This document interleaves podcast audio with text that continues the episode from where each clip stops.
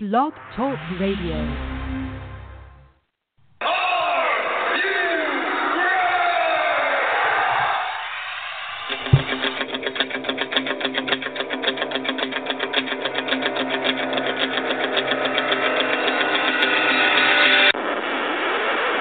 It's time for the Ken Reedy Show!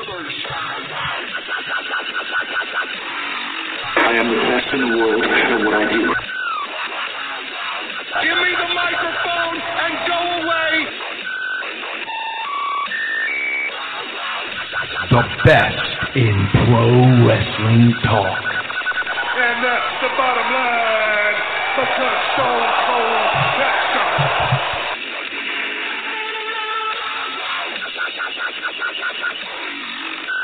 This right here is the future of wrestling.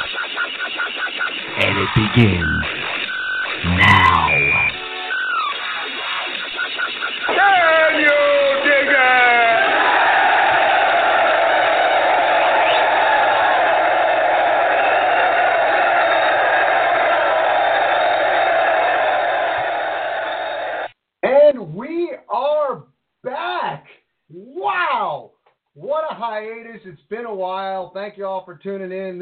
the Ken Reedy Show.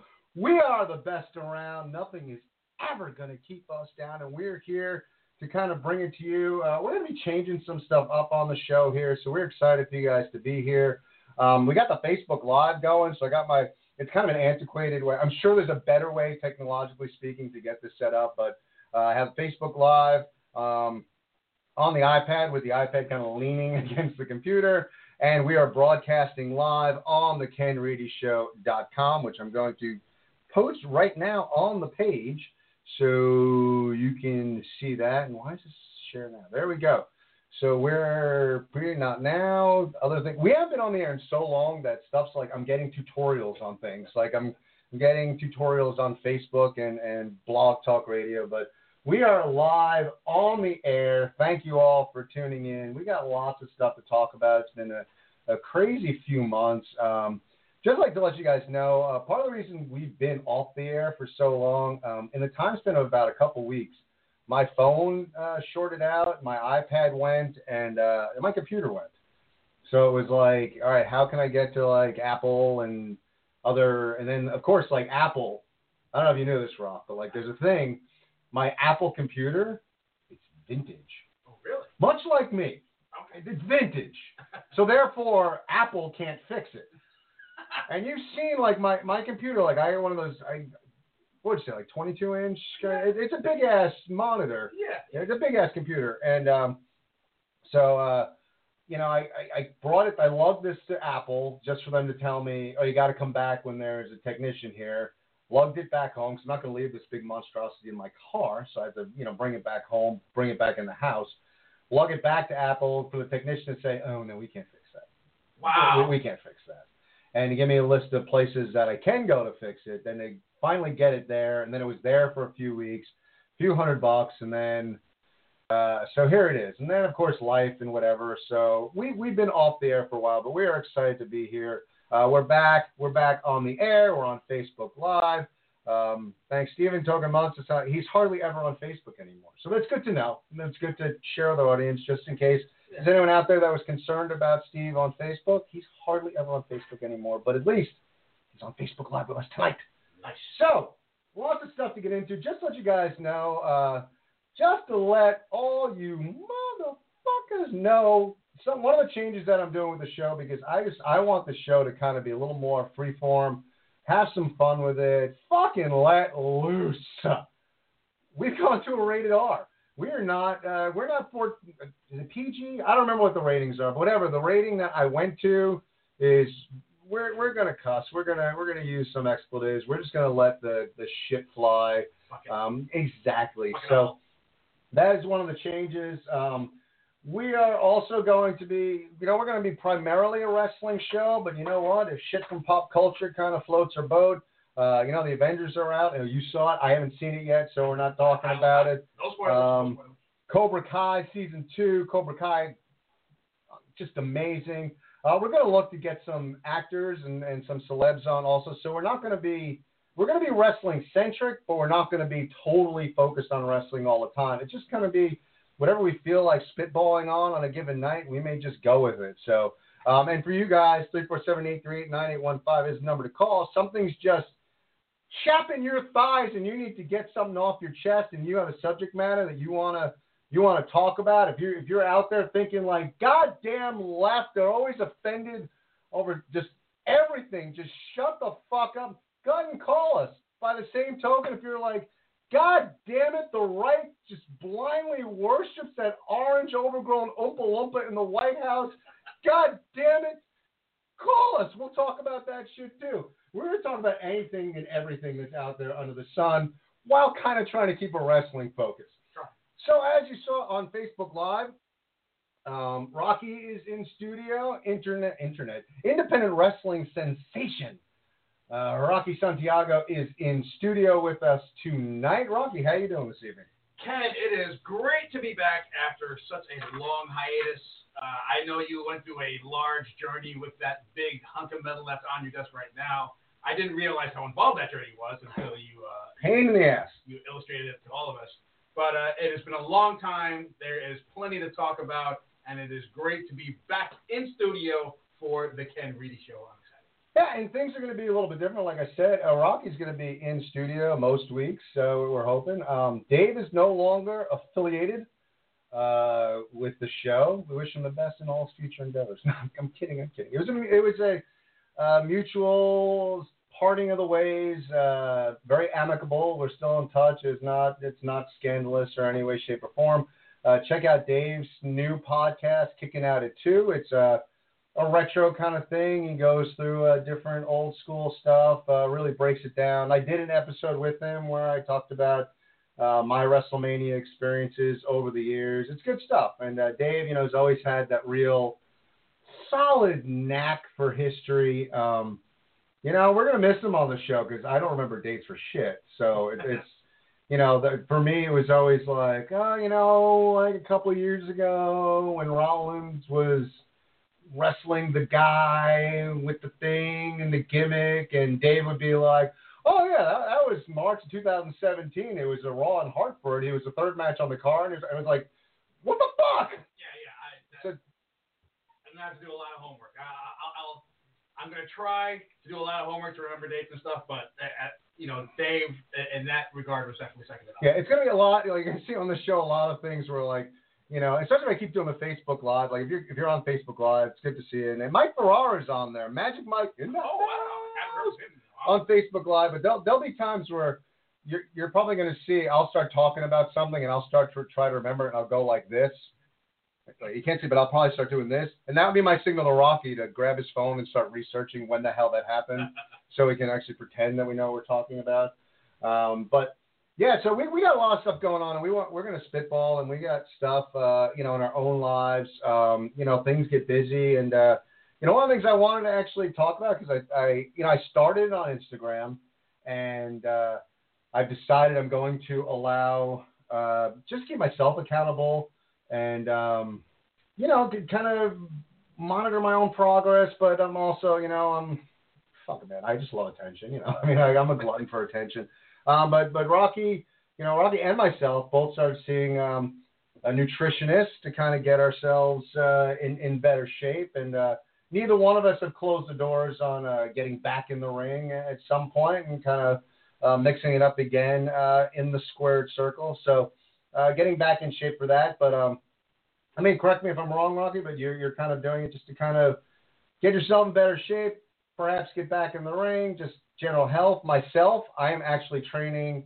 Uh, you know, because I thought at 47 years old, like that's the perfect time to do my first bodybuilding competition. I mean, that that makes a whole hell of a lot of sense. So, I mean, it, it's funny. I turned 35, and post 35, I did my first ever powerlifting competitions. I did my first ever Spartan. I jumped in a wrestling ring. and Now I'm going to do a bodybuilding competition. So age is just a number. Remember that. Age is just a number. So I'll be doing that, and I'm, I'm kind of psyched. It's it's scary. Um, you know, I actually posted like a, a, a half naked picture on Instagram today as kind of a this is the progress, which uh, you know I think uh, you know women don't have the the uh, ownership on being self-conscious. I was extremely self-conscious posting that, um, but I'm like, you know what? This is going to keep me accountable, and I'm going to go along this journey with uh, people online. And uh, obviously, at times, I'm going to be pandering for words of encouragement, but uh, I'm kind of psyched to be doing that. I, I know, Rocky, you started. We both started. This is our first week working out and uh, dieting. How'd that go? Uh, it, it went good for me, Ken. I, I'm not gonna lie. Like it, it made me think about a lot of things. Uh, simply because, especially uh, for those folks at home that don't know, I spent six years in the military myself.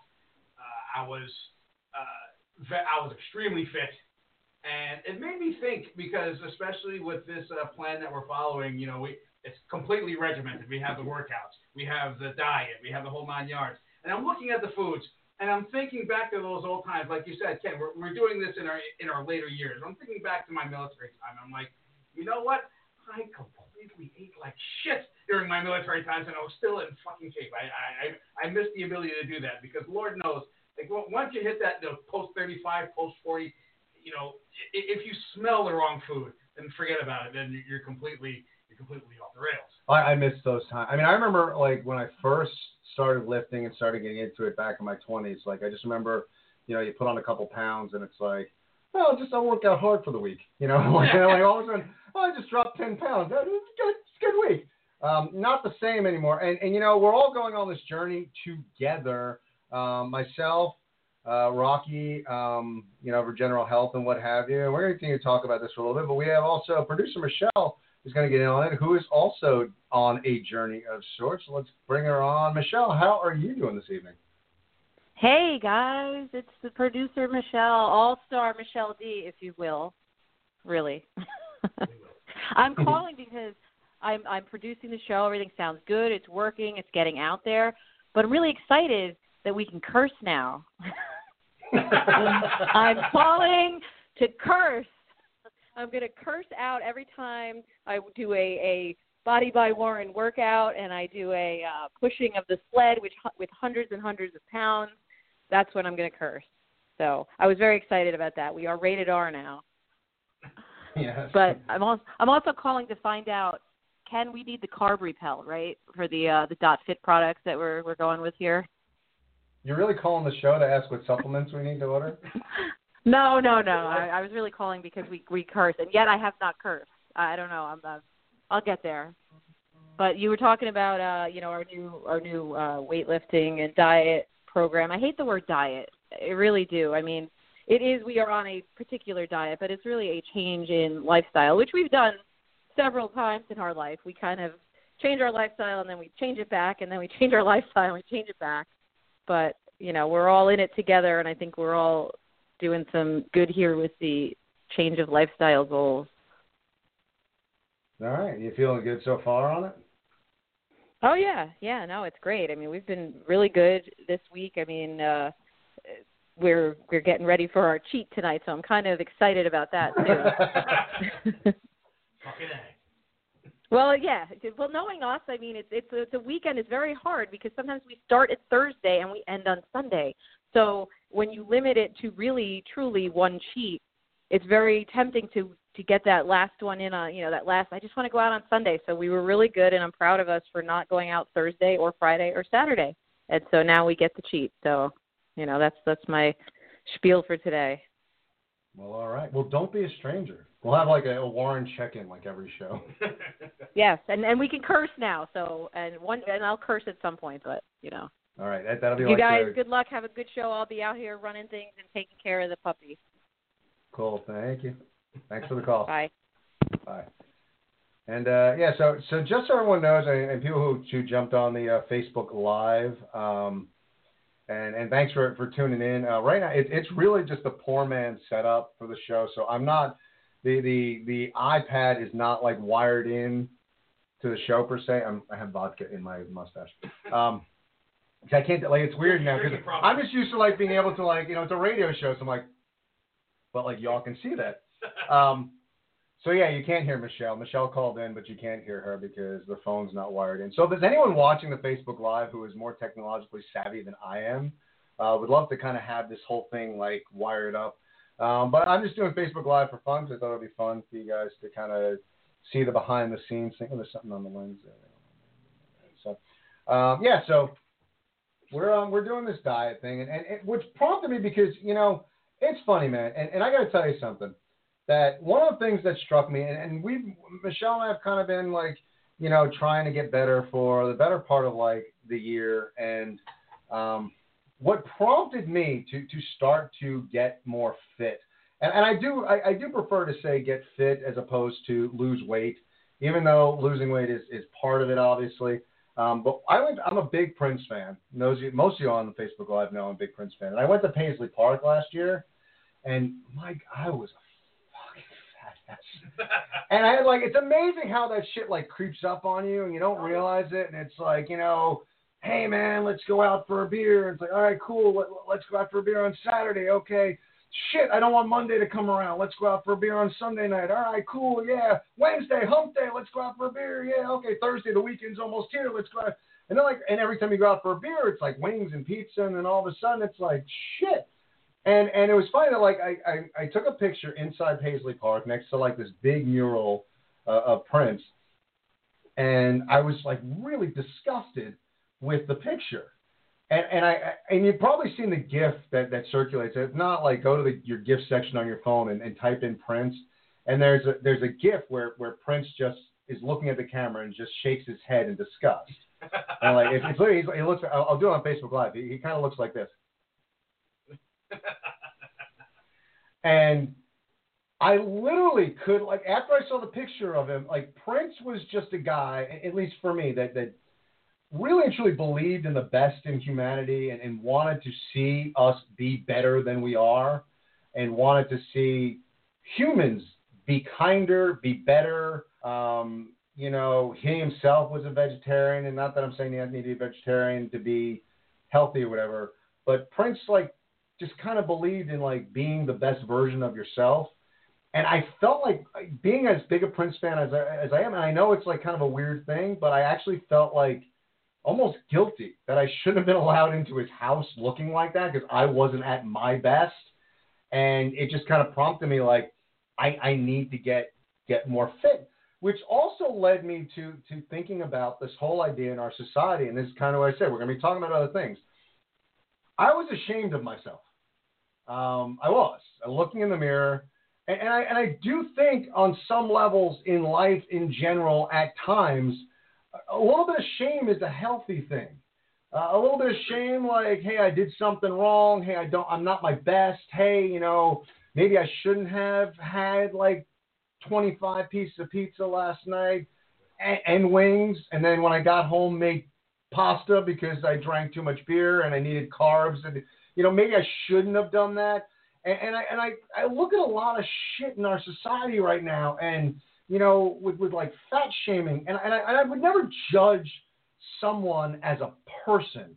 You could be a you could be a fit person and be an asshole. You could be a heavy person and and be the nicest, amazing person in the world. And I'm not telling anyone how to live their life.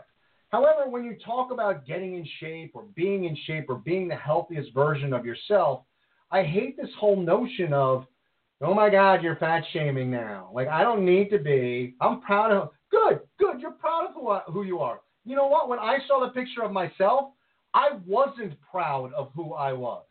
And you know what? And there was nobody that was judging me. There was nobody that was saying, like, oh, Ken's a bad person now because he can't fit into half his clothes.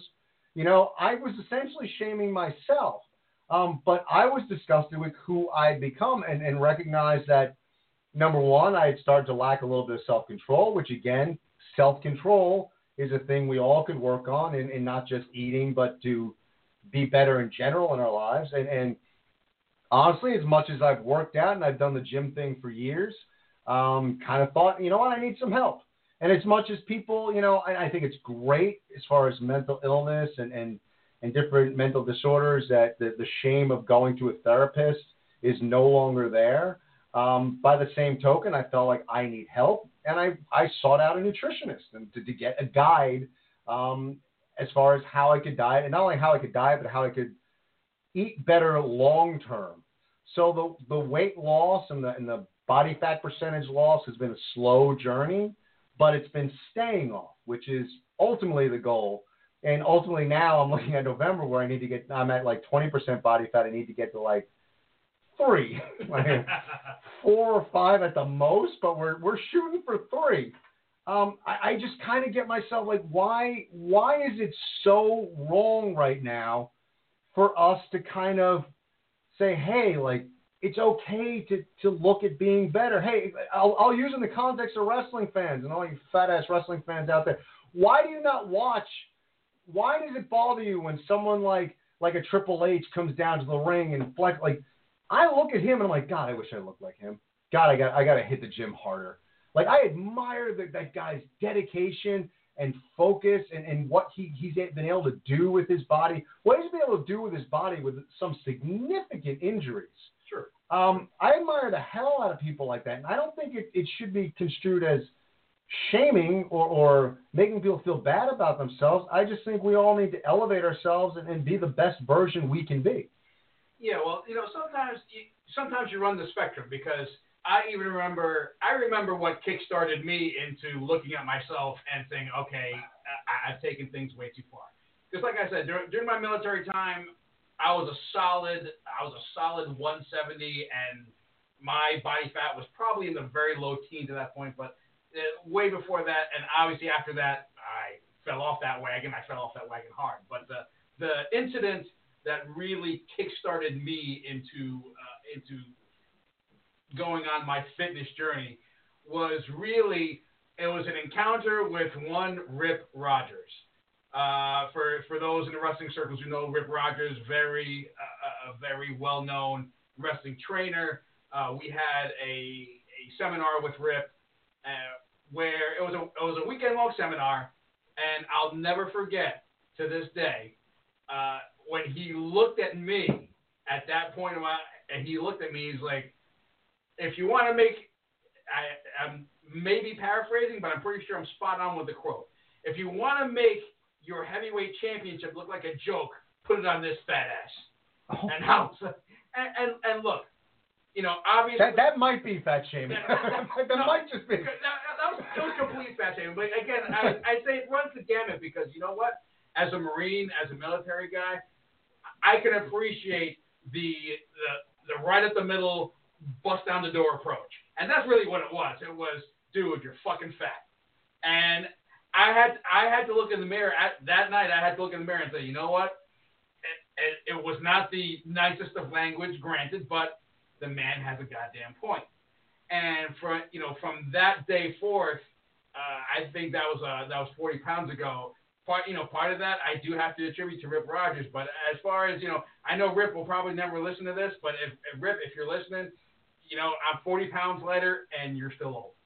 So, but no, no, I, I really love Rip. I, I thank I thank him for his tutelage and I thank him for you know really knocking it in my head that you know it, sometimes you do have to be shamed. Sometimes shame, you know, shame, while connotated as a negative emotion, sometimes shame is warranted. Sometimes shame is good because that can affect change. And uh, I, I think in this day and age where it seems negativity, you know, and hey, you know, ne- negativity is not good, but sometimes negativity is necessary. I'm sorry to inform the general populace.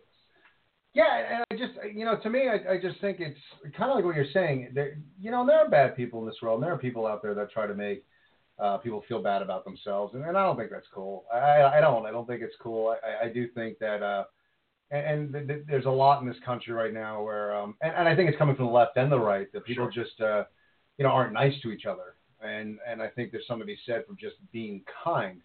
Um, ultimately, though, I, I think when it comes to shame um, you're in charge of yourself and and how I don't think anyone can really shame anybody else. It, it's how you take um, information out there and how you allow it to affect yourself. And I know it's easier said than done, um, but if you take like you did, you took something like that and you used it as motivation.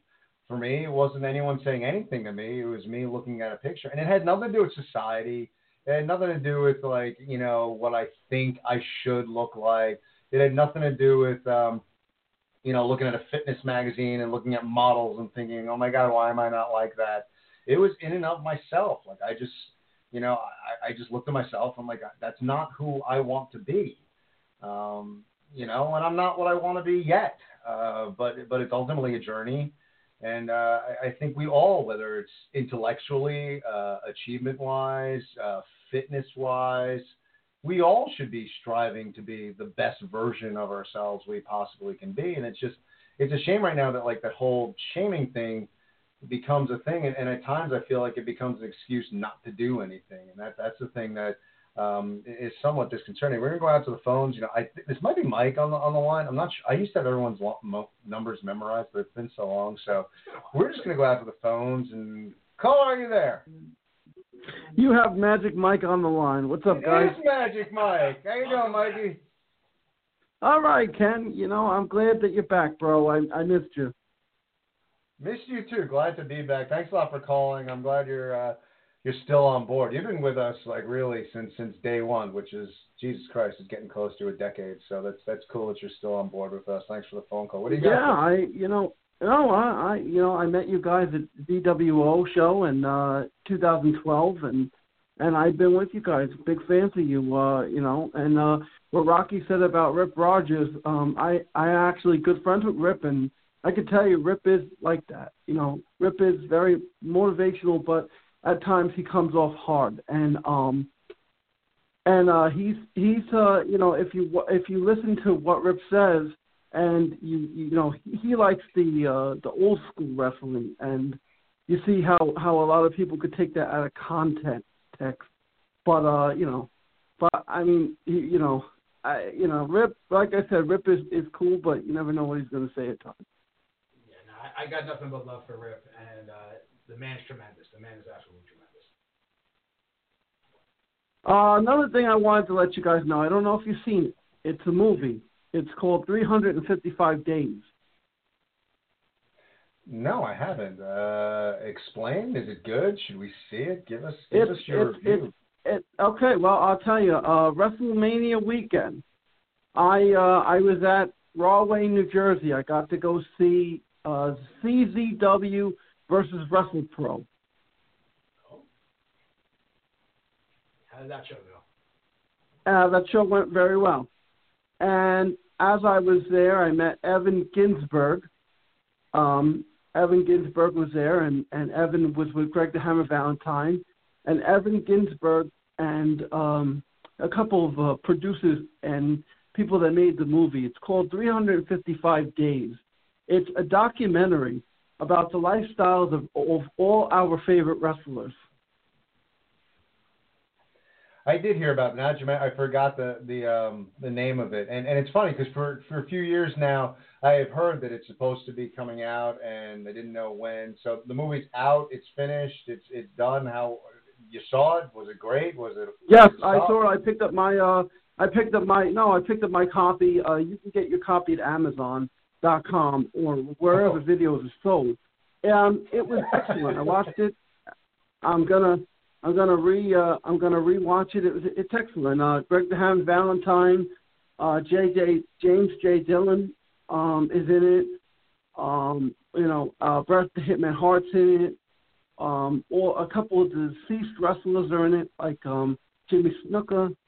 Um, he's in it, and Ox Baker, and it's it's really cool. It goes around and it tells a tale of what these men went through. 355, you know, 350 days away from their family, and you know some of the stuff they did that they were ashamed of doing. You know.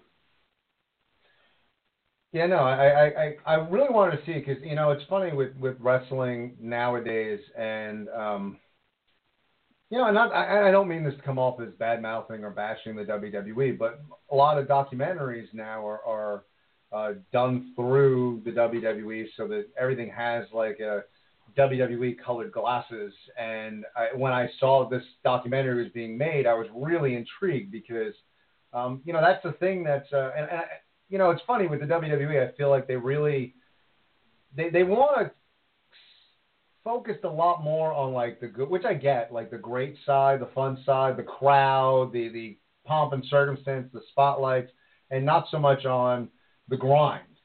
And and this documentary really intrigued me because this was really, and it's on the independents. It's not the WWE grind; it's the independence grind. And uh, so you're saying they did a good job with it. I'm gonna have to check it out. Yeah, no, they, they did a very good job um, for it. Um, it was very well produced, very well documented. Um, very scary at times because Greg the Hammer Valentine's driving, and I didn't know he does still does that. But yeah, I had no idea. Uh, very very scary at times. Uh, the other thing I want to touch base with you guys, I don't know if you've seen it. You just talked about the WWE putting out documentaries. Um, there's been a bevy of these documentaries. Um, I believe it's on it's on Viceland TV, and I don't know if you guys have seen it. It's um one of them uh, focuses on Macho Man and Elizabeth. I have seen them. I've seen um, the Macho Man one. I saw the Brody one, and uh, I saw the uh, the Montreal Screwjob one. Um, since you, you know what, since you brought it up, and we'll keep you on. What the hell? We'll talk movies. Um, I'm curious what your your thoughts were on the Macho Man one because I, I thought it was good. I didn't think it was great, only because I would number one. I have a hard time, and I get it. Like you're doing this documentary, you want to do a documentary, you want to do it on Macho Man and Elizabeth. I have a hard time having Linda Hogan being the voice that we're listening to in this documentary, as opposed to Hogan or someone else that maybe was was around, like in the locker room, one of the boys. Um, Mhm. I, I, that kind of bothered me. The other thing is most of that story I've heard already. You know, there were maybe little tidbits that I didn't know about, but uh, most of the story, the gist of the story, I had heard already. I really would love to see a documentary on Elizabeth and Macho Man centered around like post their divorce. Like a documentary that takes place like where maybe the first 10 minutes is you know, their run in the WWE, and then like the divorce going. I would have liked to have seen more of how exactly did Luger and Elizabeth get together? How did that courtship happen? Um, later on, I would have loved to have seen like what led Macho Man to TNA and, and having his, his small run in TNA, but how did that come about? You know, he was getting up there in age, but he did go to TNA. Um, there, there's stuff like later on you know, Macho Man came out with that rap, that anti-Hogan rap. Um, there, there's stuff like later on in their lives that I would have liked to have seen more of that I had not heard about, and I don't know what happened. Um, so I thought it was good. And if you know nothing about pro wrestling, or if you just know, hey, there was Macho Man and Miss Elizabeth, and you didn't know the backstory, I thought it was good. But if you're a wrestling fan and kind of knew it, I don't think they really presented any real new information. The Brody one Yeah, I just- thought was incredible because I didn't know Right. a lot of that at all. Tony La- Atlas really shined a spotlight on uh, what happened um, in that locker room, so I thought that was phenomenal. Mm. Macho Man one, not so much. Your thoughts, Mike? Mm. Well, no, my my my thoughts were like they didn't tell you about the time when uh when uh, Elizabeth Elizabeth put uh, Macho Man up in the torture rack. They didn't tell you that stuff. Um, you know, uh, no, they uh, no. It to me to me when it came out, it was like okay, they're telling the real stories. They're kind of bashing. You know, they're kind of doing bashing. I mean, because think about it. A lot of these stories, a lot of the wrestlers, like like Macho Man Elizabeth, they're not here to, to to say what really happened. And I get what you're saying about Linda. It's like Linda, do we really have to see you? I mean, you know, no, nobody else was interested in seeing Linda. You know, I mean, it, it, it's just so weird. Like, you know, well, she would come over, you know, and and and Terry and I would be with her, and then you know, Macho Man would come to the door, and you know, um, for a while we didn't even know who Elizabeth was anymore. You know, it's like, okay, Linda, we got it. You know, you have to tell us all that stuff. I watched it because I was hoping there were some things that I didn't know, but I guess I don't know. I guess I was I was I was looking more of warm and and feeling stuff, and now we're getting the truth. Just like the Montreal Screwjob, which is perfect. What you just said about us knowing something. You know, Jim Cornette and Russo who pitched the idea. I don't know if you heard it on Brit, um, what's his name? Um, you know, um, Brother Love's podcast. Bruce Prichard. You know, he covered it. I mean, we knew the screw job happened, but we didn't know. You know, obviously McMahon pulled the strings, but that's the biggest storyline: the the screw job, the uh, unfortunately timing of Bruiser Brody. you know, Tony Atlas. If, if you guys have met Tony, which I have, Tony's funny. The way he talks, he's funny. But I don't know. What do you think about it, Rocky? Well, I, I can't I can't say that I've uh, watched that doc, that particular documentary. I know I have met Tony Atlas. I have talked to Tony Atlas. He is a funny guy. Um, I, as far as you know, as far as Brody, I've actually listened to more of uh, the story from Savio Vega uh, because he speaks extensively on what what happened with Brody. And as far as the Montreal screw job, you know, when you have uh, Vince Russo and you have Jim Cornette, those you know those are just two freaking rabid cats. You throw them in a box, and it's just going to be one. You know, the, no one's going to agree on anything. You know, everyone's going to point the finger. Everyone's going to say, "I did this." No, I did this. So, it, you know, when it comes to that, I think it's hard. You know, while we can we can speculate that yeah, we know the truth. Uh, in the wrestling world, it's always hard to figure out if you know if you're actually getting the solid, the solid story or if you're you're getting the Mark story. So I, you know, for me, you know, the Montreal screw job, I, I have to look at the Montreal screw job from the perspective of Bret, uh, because you know he's the cat getting screwed, and he was there.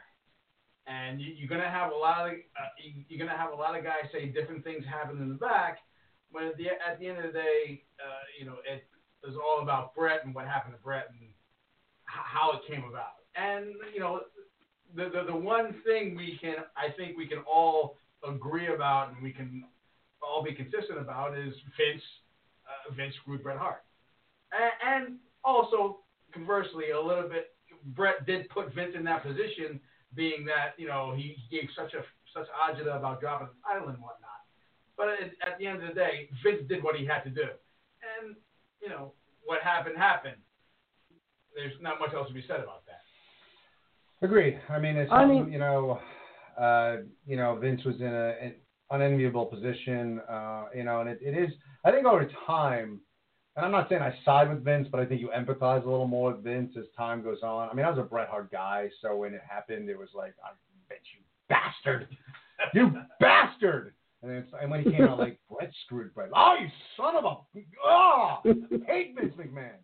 And then WCW completely shit the bed with the way they used Bret Hart. But uh, yes, they do. Um, you know, over Yeah, the years, a lot you know, when you think about was- what Yeah, what would you have done? Like if I was, you know, on the verge of losing my company, um, and it's it's all I've ever known, and my top commodity was going to go to my competitor.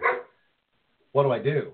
Yeah. And, and I'm not saying he did the right thing, but um, I understand where the decision came from.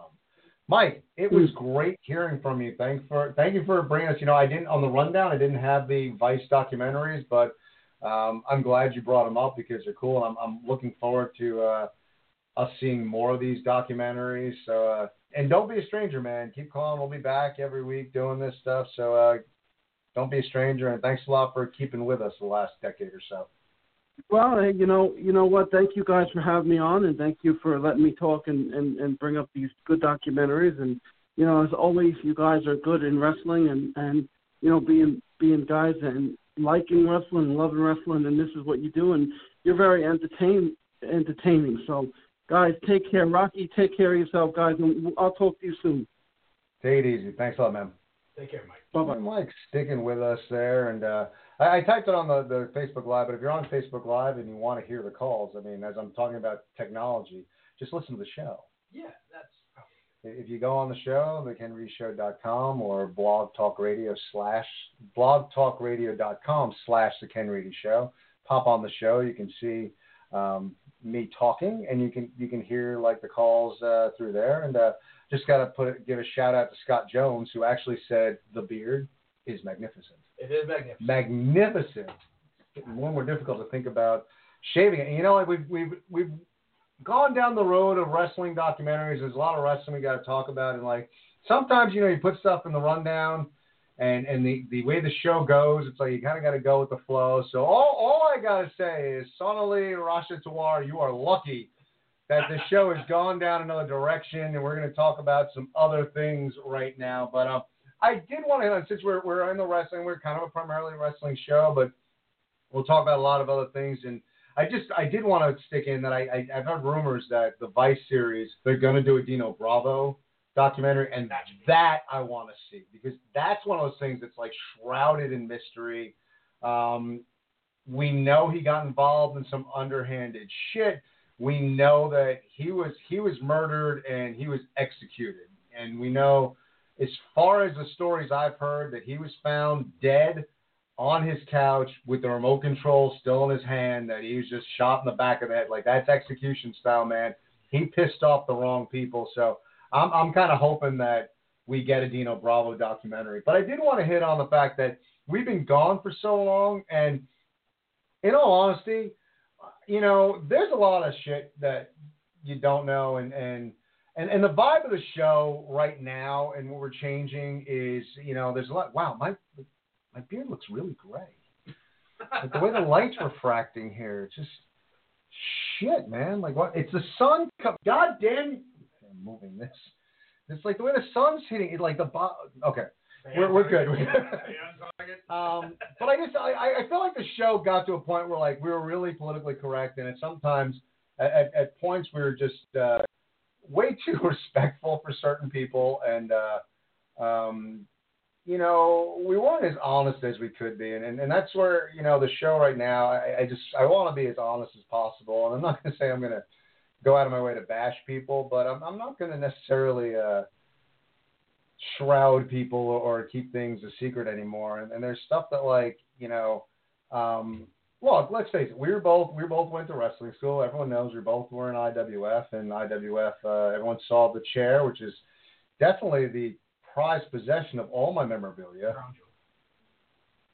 And um, look, there was we were doing the show, we were doing IWF had to make sure we were watching Raw and SmackDown every every week, and watching every pay per view, getting the show. And, and to be perfectly honest, getting involved in IWF was not necessarily the most enjoyable experience, and it wasn't the most uh, exciting experience, and it wasn't the, the kind of experience that kind of helped you fall in love with pro wrestling as I had hoped it would. I had hoped that like I kind of you know I loved pro wrestling and I felt like I would get in the ring and, and learn the craft and uh, there's a lot of shit, a lot of political bullshit that went on there and, and stuff I'm, I'm not going to get into, but stuff that like, um, you know, maybe I, I, I didn't talk about and, and maybe at some point I'll get into more specifics, but it didn't help as far as my love of, of pro wrestling. Now there were times, I mean, kudos to organizations like Fundraiser Wrestling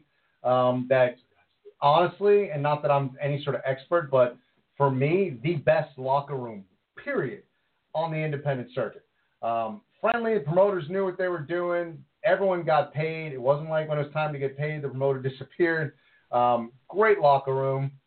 Um, pins and needles in the locker room in IWF, like what veteran was going to yell at you at a given night. Um, going out to your matches, it was like you went out there more or less hoping you didn't make any sort of mistake because you're going to get reamed when you got back as opposed to kind of trying to let it flow. Um, so there was that. Um, there was there was enjoyable moments on the independent scene. Uh, you know, I've talked before about wrestling Magic. Uh, those of you on the Northern New Jersey uh, independent scene will know who Magic is. Magic is a, an absolute legend and uh, by far the most professional legend that you could hope to get in the ring. I shouldn't say the most professional legend. That's bad because I I've gotten in the ring with Nunzio, I've gotten in the ring with Robbie E, but like he just he he coddled me, which when you're new and you don't really know what you're doing, like you kind of need that. And he was one of the few veterans that really coddled me, and we put on a very entertaining match. But anyway, I'm I'm going off on a tangent. Um, there was that. There was watching wrestling and, and doing the show, and, and quite frankly, I was a little burned out on pro wrestling. And when the technology thing happened and the computer went, and then Dave was like, you know, I, I kind of want to do my own thing now. It kind of became a, eh, you know, maybe it's time for a break. And, and I didn't want it to be like the show is over because um, I didn't want to go out like that. You know, and when the show ends, I want to be like, all right, t- tonight's our final episode, and do it the way a final episode should be. Because, like I said, I mean, and I get it now, the podcasting industry. I mean, when you got Jericho doing a podcast, and you got Jim Ross doing a podcast, and you got every, you know, if if you ever like laced up the boots and were in the WWE and aren't in the WWE anymore, you're going to get a podcast. Um, so I get it. Like, who the fuck's going to listen to me? Um, I get that the industry changed when I started the show. There was a chance to get some traction. Um, now it's, it's more or less it, it's a hobby. It's a labor of love. Um, but I was a little burnt on pro wrestling. So it was good to kind of get away from it and kind of try to rekindle that love of, of pro wrestling. And so, um, as much as I got away from the show, it wasn't like I got away from pro wrestling. And I started um, absorbing the product a little differently. I don't really sit and watch Raw or SmackDown start to finish anymore. Um, I, I'll watch segments. Uh, if something bo- like I, I generally watch it on DVR, so if something's boring me, I'll fast forward it. Um, I'll watch things. Someone says this segment was awesome. I'll make sure I check out that segment. Oh, I heard this match was great. I'll check that out. It's funny because sometimes it's extremes. If someone says, "Oh my God, this this thing sucked," well, I got to check that out too. I got to see, I got to see why it sucked.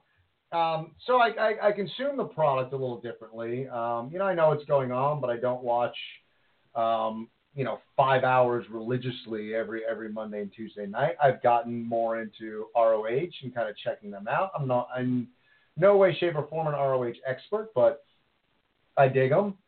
Um, I dig what they're doing. But you, you and I, and I, I thought it was good that we both went and um, consumed uh, quite a bit of alcohol, uh, made a bunch of different friends, and constantly look at this. I, I finished my vodka. You did, Um, and we drank vodka, but we both of us went on the Jericho cruise. which is awesome. We, yeah, and, and if you're honestly, and if you guys on the Facebook Live didn't hear Rocky went, it was awesome. Um, but we, if, you're a wrestling fan, what was that? I have no idea. Something? Did I drop my phone? No, it's there. All right, well, something fell somewhere.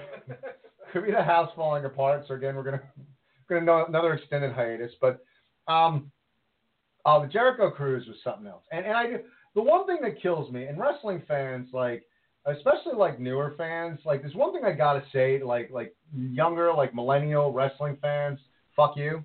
Um, like because I, I the thing with wrestling, embrace it as a fan. And that's what I think is frustrating. Like wrestling fans will look. I've gone to ROH shows. Um, show. Show. We went to an ROH show. First time I ever went to an ROH show. Um, you know, we went on the Jericho cruise. Was every match a five star match? No. No. Was every match on the Jericho cruise, did they hit it out of the park? No. No, there were clunkers. There's, there's no, I, I- you know, what am I doing? There were clunkers there. But the thing is, what made the Jericho Cruise great and which really helped me to kind of fall in love with wrestling again is that the fans all bought in. The Sure. fans all bought in. The fans all thought that they were at something special. The fans booed the heels and cheered the faces. They, and they were into it. And if there was a fuck up in the match, they kind of let it go. Maybe you'd get a, a short, like, you fucked up chant, and then it would go away, and, and that was it. And people would still, like, kind of embrace the moment and enjoy the moment. And then you go to a WrestleMania, and assholes that are bored with a match decide, oh my God, let's get a let's get a beach ball out, or let's do the wave. And it, and it's so disappointing that you know buy in as a fan, and and that's what's frustrating because I enjoyed myself on the cruise and I enjoyed myself at WrestleMania, but I feel like fans of the same age, it's it's the same subculture of the wrestling fan are the ones that completely buy in at the, the Jericho cruise, but decide they need to start the wave during Batista versus Triple H at WrestleMania. And, and that's like the, the weird thing. Like I got along with those people. The Jericho cruise is awesome. Let's just start there. Yeah. If you're a wrestling fan, um, I don't give a shit. Even if I, I was not an ROH fan, and in all honesty, if I could name five ROH wrestlers, it would have been a lot going on that cruise. And I just went on that cruise honestly with the idea of I'm going to try to fall in love with pro wrestling again. And we watched a lot of ROH matches. We watched Impact Wrestling and ROH do stuff together. Jericho gets some kick-ass bands. Um, we saw Fozzy years ago in Arizona. They sucked. They kind of sucked.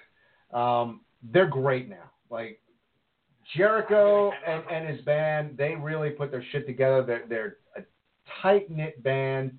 Um, the other band, Blizzard of Ozzy, just a great Ozzy tribute band. So even I went there for the wrestling. I loved the music. Made some good friends that we're still in touch with.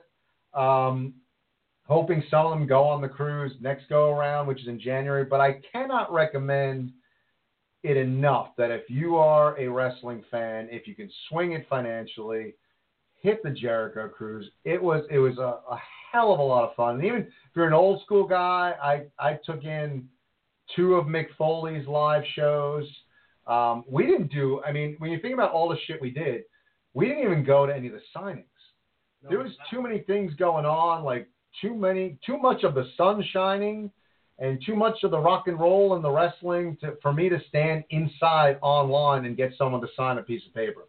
I, I was just like, no, that's not. There's other shit I got to do. Um, I did some DDP yoga. And the cool thing about the cruise is that all the wrestlers are around, you know, and we're sharing an elevator ride with Jay Lethal. You know, it's like that sort of shit happens. You know, we're just kind of hanging out at the bar with Silas Young. I'm sharing dog pictures with Sami Callihan. Like we're going back and forth talking about our dogs. It was just a blast, and I, I can't say enough positive stuff about it. So Rocky, whatever you guys. I mean, you're on the cruise too. We had a blast from what we remember. Um, it's a good time. Oh no, it's definitely. And granted, there was copious amounts of alcohol consumed. but that being said, you know, just like you were saying, talking about Sami Callihan. Sami Callihan freaking stole the microphone from me at karaoke. I'm like, hey, uh, you know, the, the the wrestlers, they, they were they were great. The crowd, they were great. And as you said, Ken, you know, the, the differences between wrestling crowds between the Cruise of Jericho and WrestleMania. And as the same as you, I enjoyed both. However, at the Cruise of Jericho, as you, I, I wasn't that well versed in ROH. Uh, I knew some of the guys, didn't know all the guys, but the matches, the, the crowd was invested. They cheered at the right spots. They booed at the right spots. They were into it. You know, for for all of being in the you know tropical weather, not one beach ball to be seen. Uh, you know, no no one's doing the wave. We're all just really focused on the performers and watching them perform. I can say at WrestleMania, even though I enjoyed myself, the guy sitting, if I remember correctly, in front of us to our right, if I could have, I would have dropped a ball on. For Christ's freaking sake, people, you, you know, uh, it, it takes a lot. It, it takes a lot, and people don't appreciate how much it takes to lock away violent tendencies in a Marine. And I, I really have to keep that bottled up. But for Christ's freaking sake, for one day, if I if I could get away with no consequences, I would have dropped a bowling ball continuously on that idiot's head. And I, I, there was like three of them, and I think they were dressed. They were like dressed like Skid Row. I, I, I don't know. What I, I don't remember what exact costumes or what what they were supposed to be, or they thought they were cool.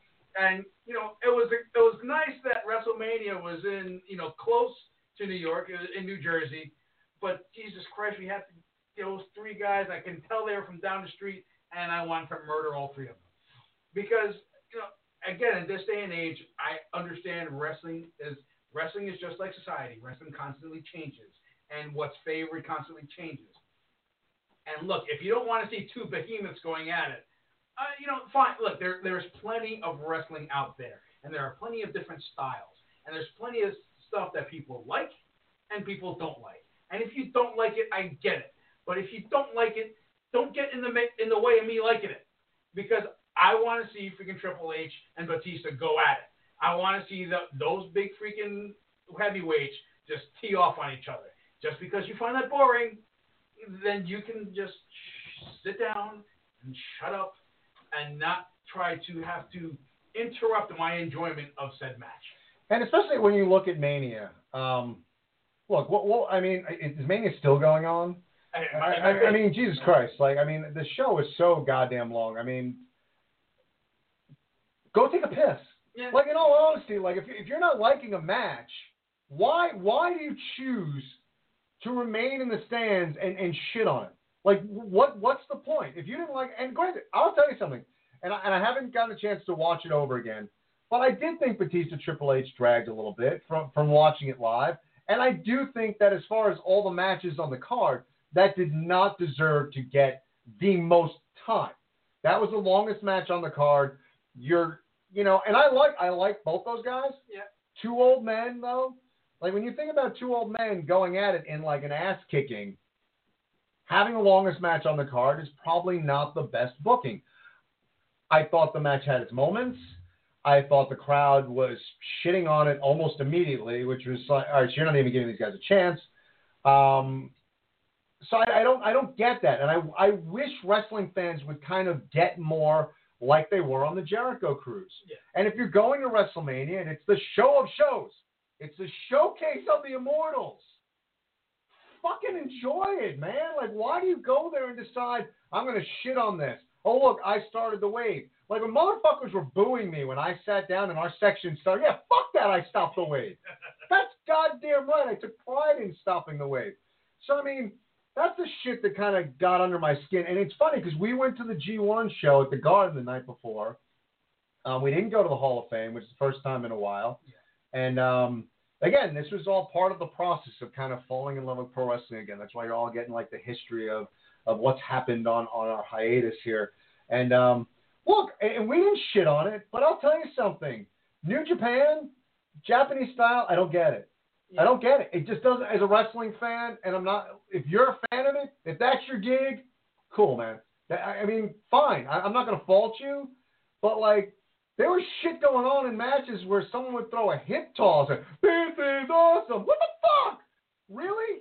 I mean, like there was stuff in matches where like a this is awesome chant would start, and I'm like, I I'm not getting it. But look, if that's your gig, fine. I wasn't sitting there trying to get a wave started or, or trying to get people to boo the match. It was just kind of, all right, cool. This is this is what you guys are into. Um, not my cup of tea. It was easy for me to leave, um, leave early that show. Like once I saw the the ROH Championship match, like I was good to go. Like I, I was cool with leaving. I had seen enough. Um, God, I'm probably getting such hate right now. Like you had that show early. Oh, well, well, hell, if you're going to get hate, then I'm going to get hate because, look, as you said, Ken, if it's not your cup of tea, it's not your cup of tea. It's not my cup of tea. And uh, I legitimately, at some points of the show, just just took a nap. And like, look, I'm sorry, and, and I'm not I'm not taking anything away from the performers themselves. The the Japanese performers, they are obviously extremely athletic. They can obviously do very acrobatic things. I'm not an acrobatic wrestling type guy. Uh, like if you're doing a if you're doing a floor routine, uh, in my opinion, keep that on keep that on the freaking floor, not in the wrestling ring. Uh, If I'm watching a wrestling match, I want to see violence. I want to see two people committing violence against against each other try to win a wrestling match. Uh, maybe I'm old school. Maybe I'm an old fart at this point. I don't know. But I could have swore that wrestling was about violence. Uh, Call me freaking crazy. Yeah, and Scott Jones actually on, on our Facebook live feed, he actually said uh, that he actually got into had words with someone and, and said if you're going to hate everything and shit on it, why waste your money on a ticket? And the guy wound up leaving right before the women's tag match, which was like that's early. To, if you're going to spend money on Mania, Wow. like you're going to leave uh, then. But I thought I thought Mania, you know, aside from the length, I thought it was a good show. Um, they to me they need to cut down the line. If you if you cut down if you took some of those matches and cut out some of the dead wood, that people would be looking at 35 as an all-time great WrestleMania. Um, no disrespect, uh, but Kofi Kingston and Daniel Bryan stole the show, which left the women kind of underwhelming, and especially, dude, I was just saying, man, like we're when we were in IWF, and we would get to the sh- we would get to the show, we had to get there like two hours before showtime. And there were times like if you had a, sh- a match like even if it was just post intermission, it was like God man, I gotta wait like two hours until I wrestle. This sucks. I can't imagine being the women in in at WrestleMania and main eventing the first ever ladies main event, and and you're waiting like 24 hours from like the start of the show to like go on. That's insane. That's got to be crazy. The the length of time you had to wait. Um, but no disrespect to them, but I think you came out of. I kind of felt a little underwhelmed. Good match. I didn't think it was great. I thought it was good. It was a solid match, um, by far. And, and call us three four seven eight three eight nine eight one five. And I know we're a few weeks late, but fuck you. We're getting back on things. We're telling you what we've been doing during our our uh, hiatus. Um, I, I I don't think there's even a contest. Kofi and and uh, Daniel Bryan stole the show. Um, I've never looked at Kofi as a main eventer.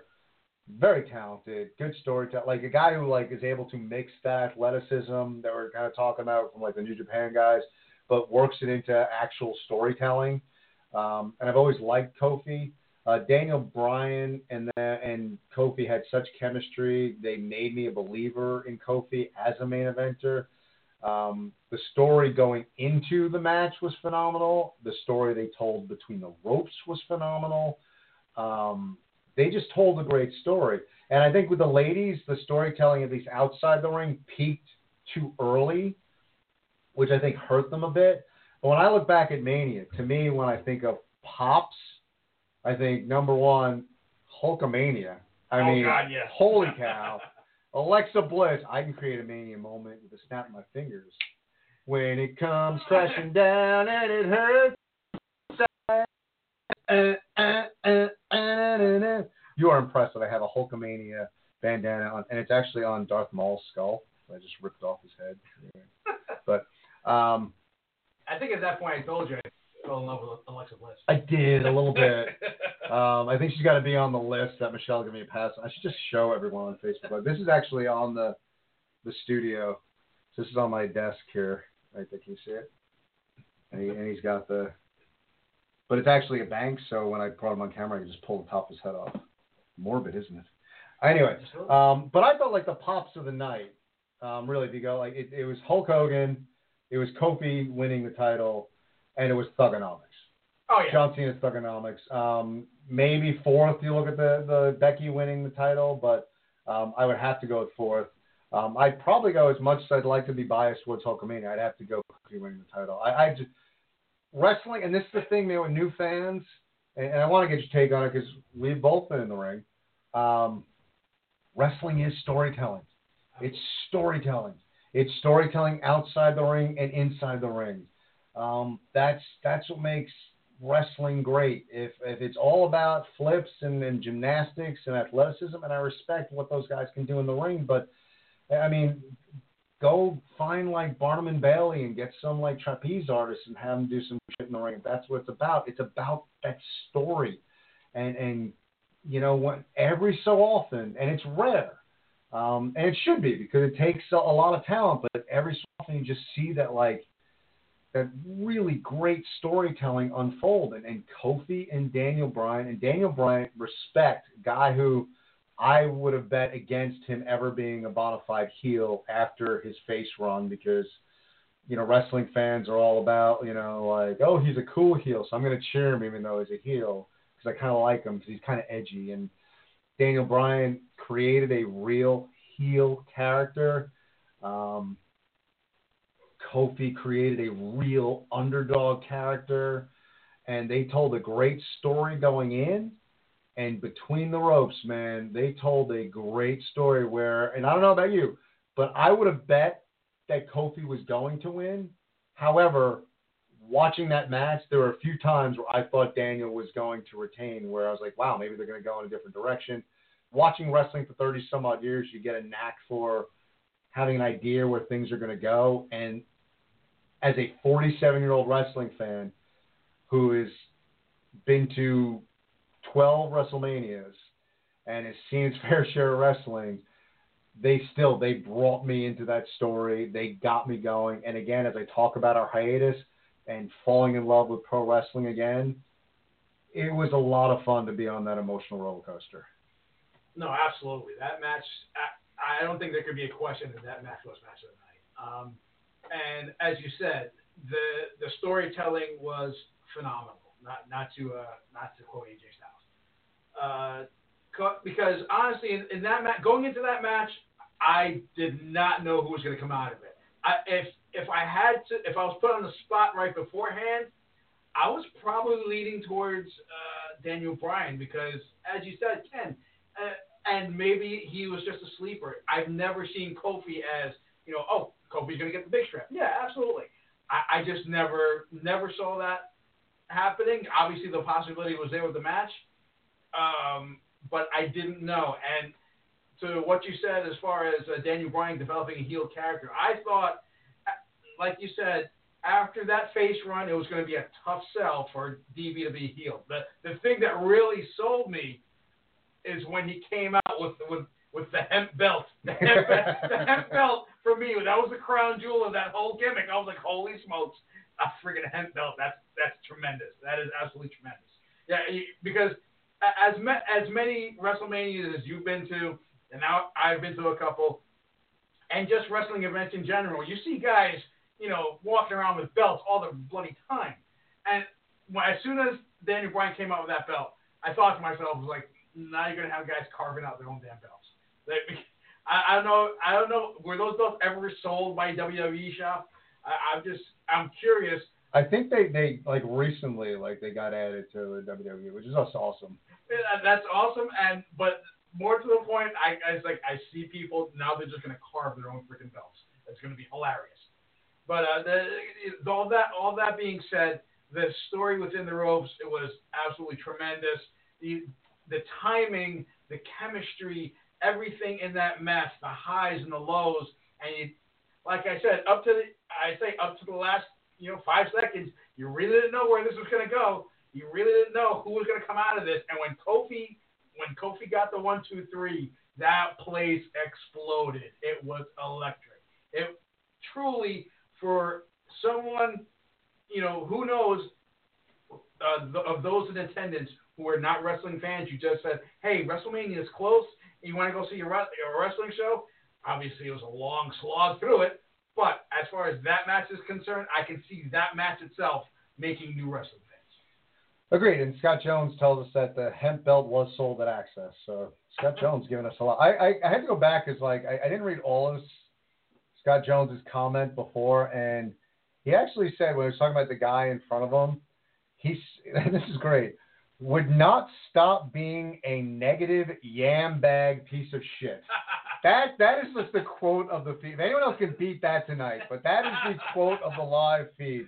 Negative yam bag piece of shit. That is awesome. Um, what I, and the thing with that, you know, I like Kofi. You know, Kofi, oh, yeah. and, and, all, and, and, and no disrespect. This is gonna come off so disrespectful, but you know, it's almost kind of like, yeah, good little wrestler, good little wrestler, a guy like, look, look, I'm being honest. Like, let's just look at how the WWE is, is booked him. WWE booked him as like the the token spot for the Royal Rumble. Has anybody, has anybody on the live feed, anybody ever thought that Kofi was going to win the Royal Rumble? Has anyone ever thought that? Has anyone ever thought, like, when you start to think about the road to WrestleMania, before this year, anyone thought, ooh, I wonder if Kofi's going to get a main event spot? I mean, it's it's never been the case. He's never been that guy. So I've always liked Kofi, but I can't say that I'm like, oh, I'm a Kofi fan. I got to go get a, a Kofi T-shirt or like, you know, great wrestler. We actually met him years ago. Super nice guy. Took a picture with us. Good guy. Um, what I really appreciate about that is I can only for, for a live experience, I can only compare it to WrestleMania 25, Taker versus Shawn Michaels. Now the thing is, I'm a huge Undertaker fan. Pop Tart when Undertaker won that match. Same kind of vibe. There were times where like I, you know, would have bet money on Taker, but there are times where like, oh shit, are they gonna have Michaels win this match? Like they, they actually got me engrossed in that match. They got me to there was a point in that match where when the match ended, you kind of felt the air go out of the building because the crowd was actually emotionally exhausted. It was kind of that same vibe, which was tough, like putting that in the middle of the card when you have an eight hour event, because I kind of felt like the crowd was emotionally exhausted. What I give them a lot of credit for was I'm not a big Kofi fan, but I popped hard when he when he won that match. When he won that match, I jumped out of my seat. Hugs were given, high fives to strangers, and I I not I again not a huge Kofi fan, but they told the story where number one, I'm a big Kofi fan now, Yeah. Because any any man who can hold the crowd in the palm of their hands like that, I got respect for. Um, and they got me in. They they I bought in. So I thought that was that was just absolutely um, phenomenal, and and it was cool because it again in that WrestleMania crowd where you don't know what the fan base is going to do and how they're going to react, you know, and and no, I keep saying no disrespect. but I'm not disrespecting anybody. So just if, if you think I'm being disrespectful, fuck you. Um, but like an ROH crowd, you know, they're that ROH crowd is, is very a rabid fan base, and they they 100% buy in. Yeah. So, in all honesty, on some levels, it's a lot easier as a wrestler to get the crowd to do what you want them to do because that crowd is there to buy in. It's a little more difficult with that WrestleMania crowd. Sure. There's a big chunk of that WrestleMania crowd that goes there to shit on something. They're looking to find something wrong. They're looking to see you screw up somewhere. They're looking to see the match start dragging. They're looking for a bad spot. They want you to slip on the ropes when you start to climb up to the top. And to get that entire stadium to go along on that journey, because the wrestling fan has changed since WrestleMania 25. WrestleMania 25, it was more there was more camaraderie. There was there wasn't as much of this hatred. It wasn't as much of hey we're going there to boo shit. Um, it's changed. So for Kofi and Daniel Bryan to bring everything, uh, to bring all the fan bases together, I thought was just absolutely phenomenal. And, and when we talk about like wrestling fan base, when we look at things, and, and it's amazing that you know wrestling fans today, um, you know, they, they, they look for things to shit on. And as much as wrestling fans will look at and we talk about it, and you'll hear fans and younger fans say, we want storytelling. We want things to develop. We want to see, you know, a, a journey. You know, we want to see this. We want to see that. But then they're not patient enough to see it unfold. And when you when you watch this past week on Monday Night Raw, and I'm not saying it was necessarily a home run, but when you look at Bray Wyatt and, and his new the new version of Bray Wyatt per se. Um, I'm not going to say I'm in love with it. I'm not going to say it's something that was necessarily knocked out of the park per se, but it was something like I want to see where it goes. I'm kind of curious where they're going to go with this character. Is this going to be it? Is this going to be, um, you know, is he going to break someday? You know, I get like some. Oh, welcome to the Ken Reedy Funhouse. mm, I was a bad man. Anyway, um, but you know what I mean? Like, I, I it kind of like, you know, and, and, and even like now when, when people look back on like the Undertaker and, and his American Badass character, and I'm like, American Badass character was fucking awesome. The American Badass, and the uh-huh. American Badass character was great because number one, anyone knows anything about like, you know, not that I'm an expert, but if you know anything about the subculture of motorcycle clubs, it's well within reason that there could be a guy in a motorcycle club nicknamed The Undertaker. Absolutely. Absolutely. So it made sense that he was riding a Harley, dressed like that, calling himself The Undertaker. It still worked. Plus the fact it re energized the dead man when the dead man eventually came back. Bray Wyatt has got this like he's a great promo guy. He's got this real sinister way about him. He's a talented guy. A guy his size shouldn't be able to move the way he does. He, he's got a really interesting move set, and he's done a lot so far. Where, where where do you go? Where do you go with this character? He's been sinister. He's he's been evil. He's he's you know he's he's been with with Woken Matt Hardy. He's wrestled the Undertaker. You know, he's he's had these matches at, at his like shack in the backwoods and shit. You know, where do you go with this character? And and I think it was intriguing that rather than, and and we shit on the writers enough, but rather than thinking, all right, how can we make Bray darker? How can we make him darker? Like, what can we do? You know, make him more evil. Like what? Like, and, and, and that's an easy way to go. And I'm not saying that necessarily wouldn't have worked. But instead, they went the exact opposite direction. And, and it really, it's like knowing the old character Bray, you're kind of sitting there wondering, well, when, when's, the, when's the sinister, you know, vibe gonna come out? When's he actually gonna like lose his mind and go back to that? Like what what's actually going on there? It almost reminds me of and not that it was the character itself, but have you seen a one hour photo? Uh, With Robin yes, Williams? Yes. Okay. Yes. So it's like when Robin Williams, like everyone who knows Robin Williams knows Robin Williams as a and when he was like super calm, it was like it was so goddamn creepy. And, and even though like early in the movie you didn't know where the movie was going, and you didn't know like how you know messed up his character was. It, initially, he was just kind of an odd guy who was working at, at a one-hour photo. For you for you kids out there, we used to have to take film to, to to a pharmacy or a one-hour photo, and then wait and hope that we didn't cut off people's heads when we got the photos back. Um, but yeah, it was like that sort of vibe where like knowing who Robin Williams has been in different characters and on, on talk shows and everything, seeing him that closed off and that reserved kind of added to the creepiness. So I thought it was benign on some levels, but almost more creepy. So I I, I kind of dug it, and I kind of want to see where it's going to go. As you said, we want you know people clamor for storytelling, storytelling, storytelling, and then they act as if a story is told on a single page. And like, look, Bray Wyatt's character, Bray Wyatt has a, a lot of talent. He has a lot of talent on the mic, and he has a lot of talent on the ring. And as far as the Bray Wyatt character was concerned, I think obvious. I think no one can really argue the character itself was a hit. Um, he and he he took it and he ran with it. But if you look at uh, a lot of the great wrestlers, uh, guys who have been in the business 10, 20, 30 years, one of the things that keeps their careers alive is reinvention. Um, you can't stay with one, you know, quote unquote gimmick for too long, or else it gets too stale.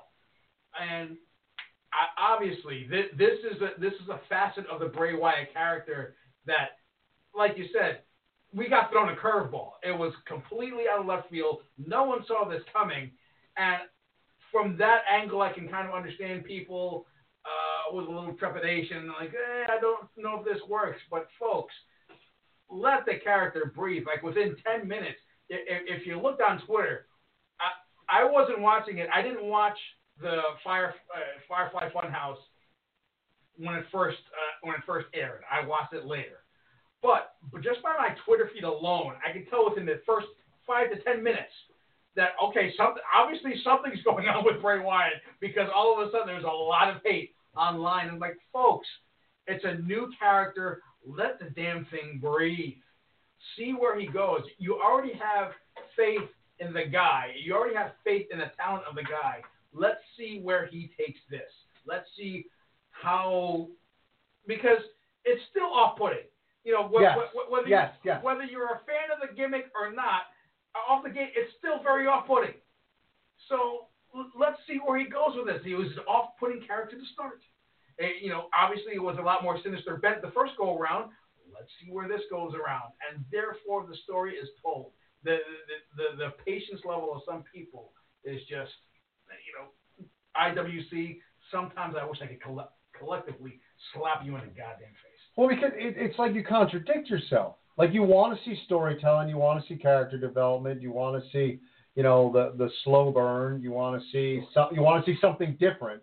I mean, what? I mean, is there anything that you can compare this to in recent memory? So you're seeing something different.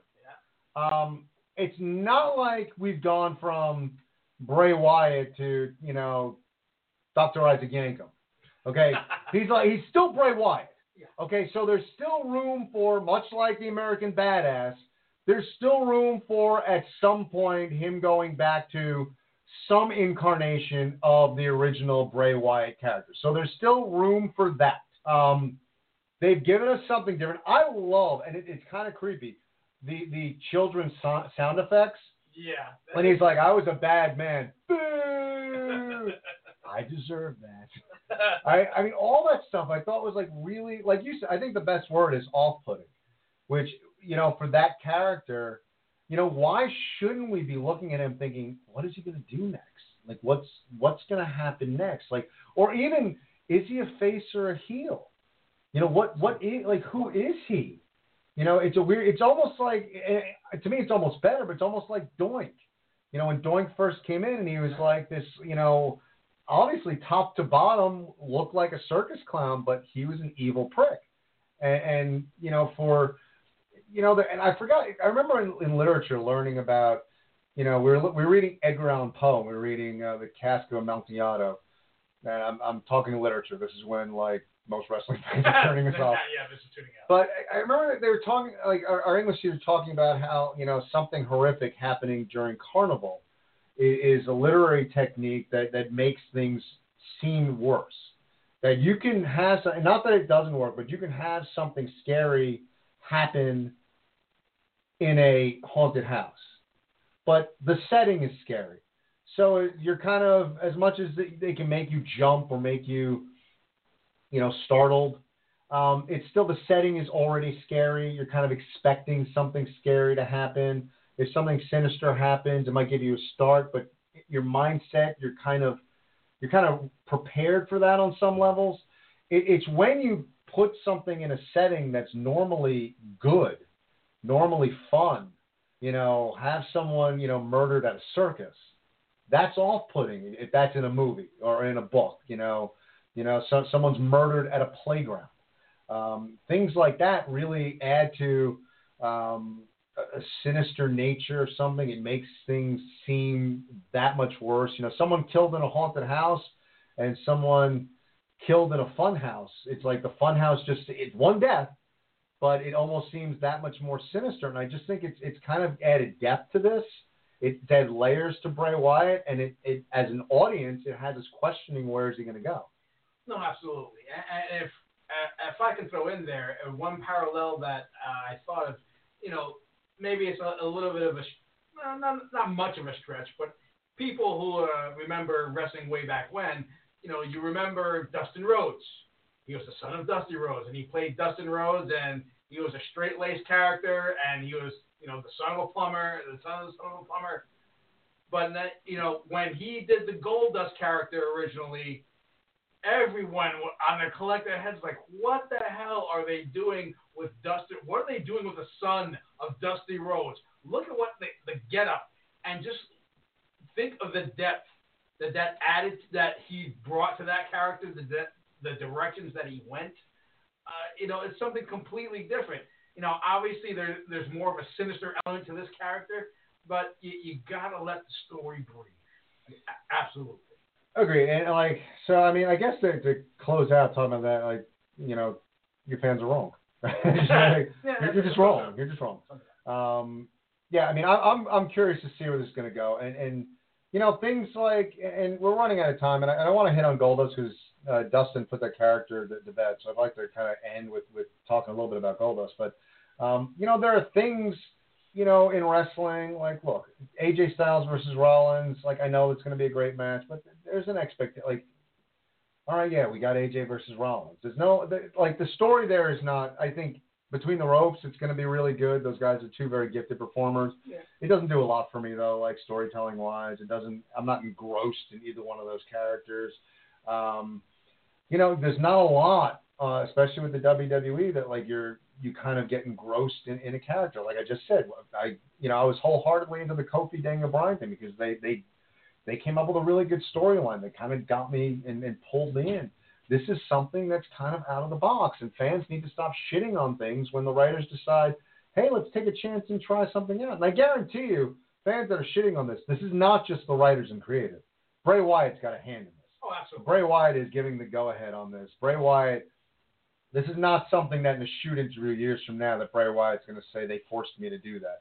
He's got his hand in this. He, he's he's influencing this this storyline a little bit. So I I just kind of want to see. Look, watching it now, could they shit the bed with this and it be an absolute disaster? Absolutely, Sure.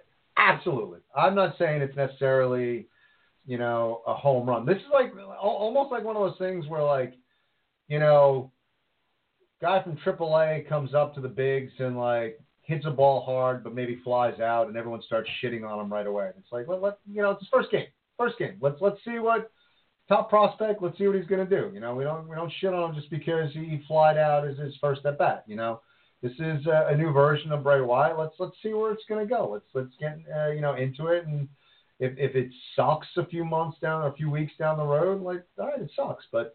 I, I think it's something intriguing and, and worth giving a chance. And in all honesty, as far as storytelling goes, it's one of the more one of the things I'm most intrigued in right now with uh, WWE programming. But with about less than five minutes to go, and, and you brought up Goldust, and uh, and as Dustin uh, officially this week, and you never say never in pro wrestling, but retired the Goldust character. And look, there were a lot of incarnations over the years with Goldust. Uh, you know, the stuttering. There was comedic Goldust. Um, there was Goldust where they just kind of blurred the lines and kind of showed it's Dustin, and they showed Dustin putting the makeup on. I mean, there's um, a lot of versions, but going back to when Goldust started and you know, better or worse, and maybe a conversation for another day. When you know nowadays, um, being homophobic is not cool. It's not. Being homophobic is not cool. Um, it was a little more acceptable back in the day, and, and honestly, pro wrestling would, uh, because of that, would kind of push that button at times to kind of get a reaction out of crowds. And uh, you had Adrian Adonis come out of the closet years before, but nobody quite pushed that homophobia button more than than uh, Goldust did, and he never really came out as a gay character, quote unquote. Um, but he was a heel, and whether he was gay or just wearing women's lingerie, he was still a badass. Um, he was a tremendous heel. Uh, the backlot brawl with Roddy Piper was unbelievable, and for the most part, this guy was a mid carder as Goldust. Um, but I don't think enough could be said on how great that character was.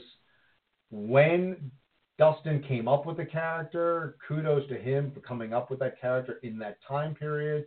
A character that was very edgy uh, at a time when the WWF was not being that edgy. Um, Dave, former co host, used to say that he was the pioneer of the Attitude Era, one of those first edgy characters. So for me, Dustin, I'm sure you're not listening, but if you are, or if someone knows him and is listening, much respect. One of the greatest characters in the history of pro wrestling, bar none. Great work. And I will throw it to you, Roth, just a, a little bit on Goldust, because I, I, I don't think enough can be said on how great that character was. Oh, no, a great character. And, and not for nothing, you know, Dustin was like fine wine in the ring. The older he got, the better he got. It, it was. I, I would put Goldust up against more than half the locker room. I can bet he can go longer than more than half the locker room. The the character was tremendous. Uh, the talent off the charts. Obviously, if you look at his bloodline, and not for nothing, I think he's making me really excited for this potential showdown with his brother for AEW. You know, double or nothing. I am looking forward to that because you know, I think the Rhodes brothers are going to tell one hell of a story in the ring. Yeah, and I think and Cody's great, but I think because like and, and what, all the great things that Cody's doing, I think on some levels it kind of overshadows how great Dustin is. I mean, Dustin came back and looked like he, he found the found the youth. Uh, but that character was phenomenal. And our friend Mike Riker, who we got to get him on the show, Riker on Facebook Live, and I remember hearing the story too. But just how much you Dustin bought into the character um, that Dustin wanted to get breast implants at, at one point because um, they thought that would be something interesting for Goldust, which uh, would have been very interesting. to put it mildly. Um, but yeah, I agree. I think the Rhodes brothers are going to put on a hell of a show. Um, Cody is so gifted, um, but let's not overlook what Dustin was. Uh, that is the case, in fact, that we will never see Goldust again. Um, when you look at the longevity, and I'm, I can not say I was in love with all the versions of Goldust, but um, the character endured. Yes. Uh, Dustin found a way to keep the character going, and as we talked about with Bray, sometimes you got to tweak the character to kind of keep it relevant, to keep it new, to keep it exciting. Um, so, uh, not enough positive things to be said for for Dustin. So, if Goldust is in fact retired, much respect and thank you for the years of entertainment. I, I just watched the Backlot Brawl recently again. Do yourself a favor, go back and watch that match again. Absolutely. Maybe we should just do like a watch on. We'll do matches. As we're rebranding the show, we'll just do a match and we'll watch it one night. But all y'all that tuned in tonight, thank you so much for tuning in. Facebook Live. Why not? We'll be back next week. Thank you all for tuning in. It's cheat meal time. Have a great week, everyone. Take care.